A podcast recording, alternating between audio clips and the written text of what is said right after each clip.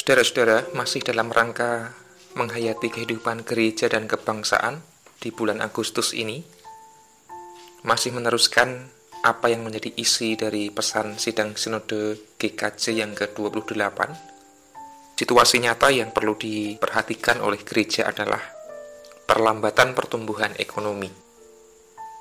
Memang ada orang-orang yang memahami bahwa gereja itu nggak usah ngurusin soal ekonomi, gereja itu ya berurusan dengan hal-hal yang rohani, yang sorgawi.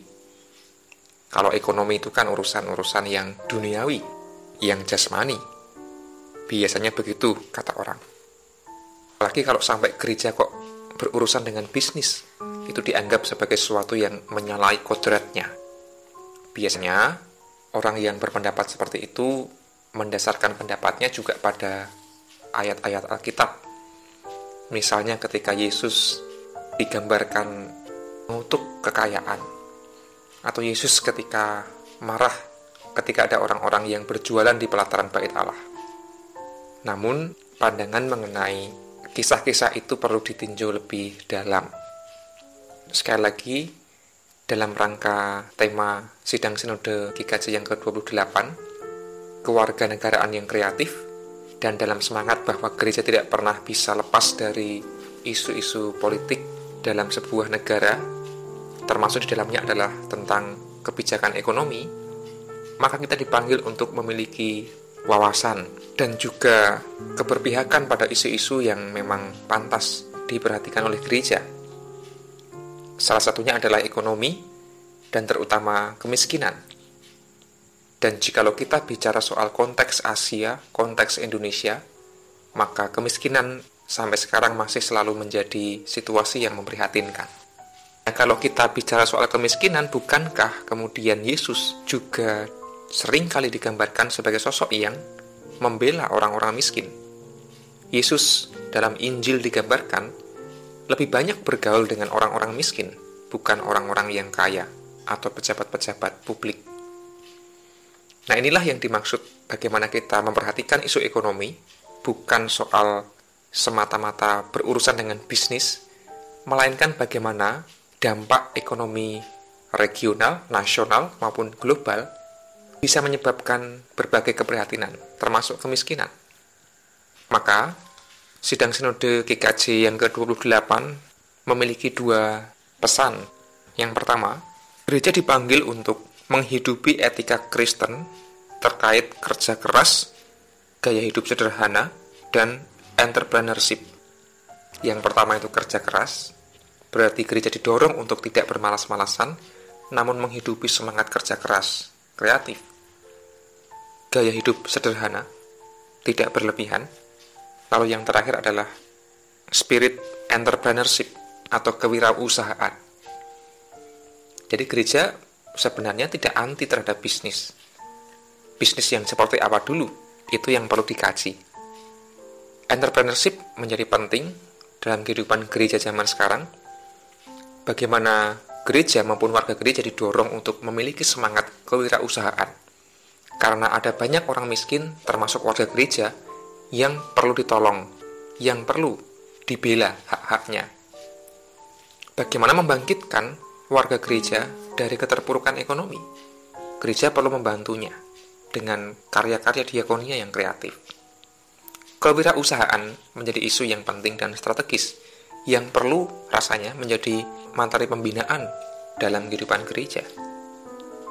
Yang kedua, gereja bersama dengan masyarakat mengembangkan potensi-potensi ekonomi untuk meningkatkan kesejahteraan.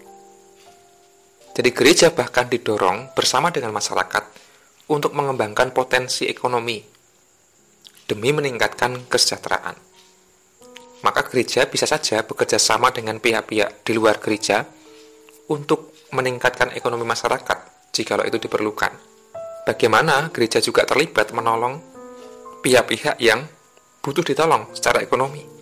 Bekerja sama, membangun kreativitas, memajukan kehidupan ekonomi.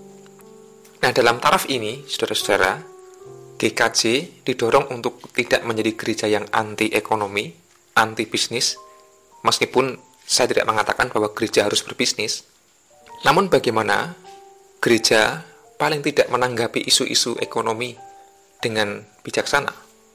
Keprihatinan ekonomi, keprihatinan pada orang-orang yang miskin perlu menjadi jiwa pelayanan gereja.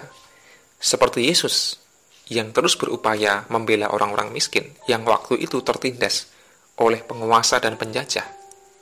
Dan bukankah hari-hari ini orang-orang miskin juga adalah pihak-pihak yang tertindas oleh penguasa, oleh kapitalis, dan oleh pihak-pihak yang mengeruk keuntungan sebesar-besarnya?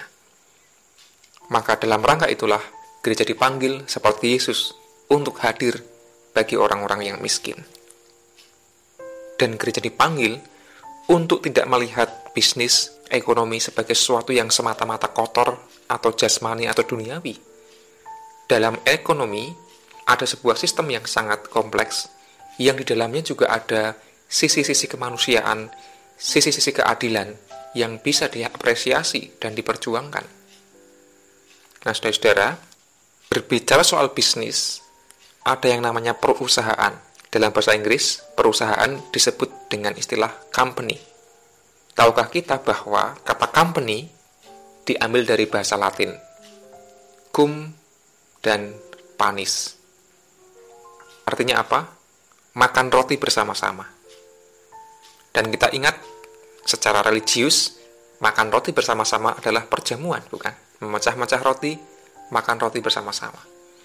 Jadi esensinya perusahaan adalah sebuah sistem yang membagi hasil dengan adil dan untuk kesejahteraan bersama-sama. Nah, itu sekadar contoh bahwa kegiatan ekonomi pun pada dasarnya adalah upaya untuk berbagi kesejahteraan, berbagi kehidupan, berbagi roti. Maka gereja dipanggil untuk bisa mewujudkan kehidupan yang juga punya spirit berbagi kesejahteraan, terutama bagi orang-orang yang paling membutuhkan, yaitu orang-orang yang miskin. Semoga Kristus dan Roh Kudus menginspirasi kita sekalian untuk memperhatikan orang-orang miskin di sekitar kita.